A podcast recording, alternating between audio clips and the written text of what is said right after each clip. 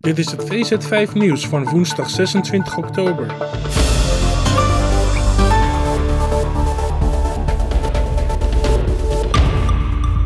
In groep H van de Champions League heeft Benfica in een bijzonder vermakelijke wedstrijd afgerekend met Juventus.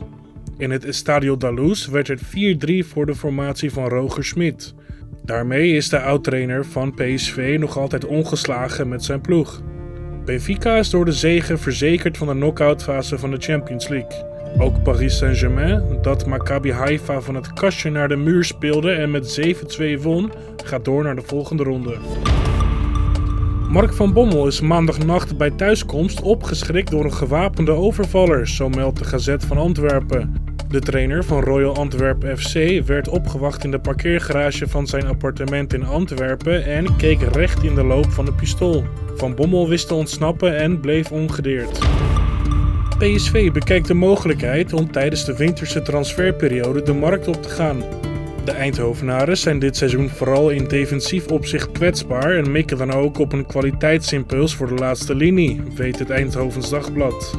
Probleem is echter dat er niet veel geld ter beschikking is, wat maakt dat er eerst een uitgaande transfer gedaan moet worden om financiële ademruimte te krijgen. Barcelona wil in januari een poging wagen om Edson Alvarez over te nemen van Ajax. Dat meldt Sport dinsdagochtend. De Mexicaan wordt gezien als de potentiële opvolger van Sergio Busquets, wiens contract in Barcelona volgend jaar juni afloopt. De transfersom die Ajax verlangt, naar verluidt ruim 50 miljoen euro, zou wel een struikelblok kunnen vormen voor de Catalanen. Chelsea heeft zich geplaatst voor de knock-outfase van de Champions League. De ploeg van trainer Graham Potter was de bovenliggende partij, hield het lang spannend, maar won toch met 1-2 van Red Bull Salzburg.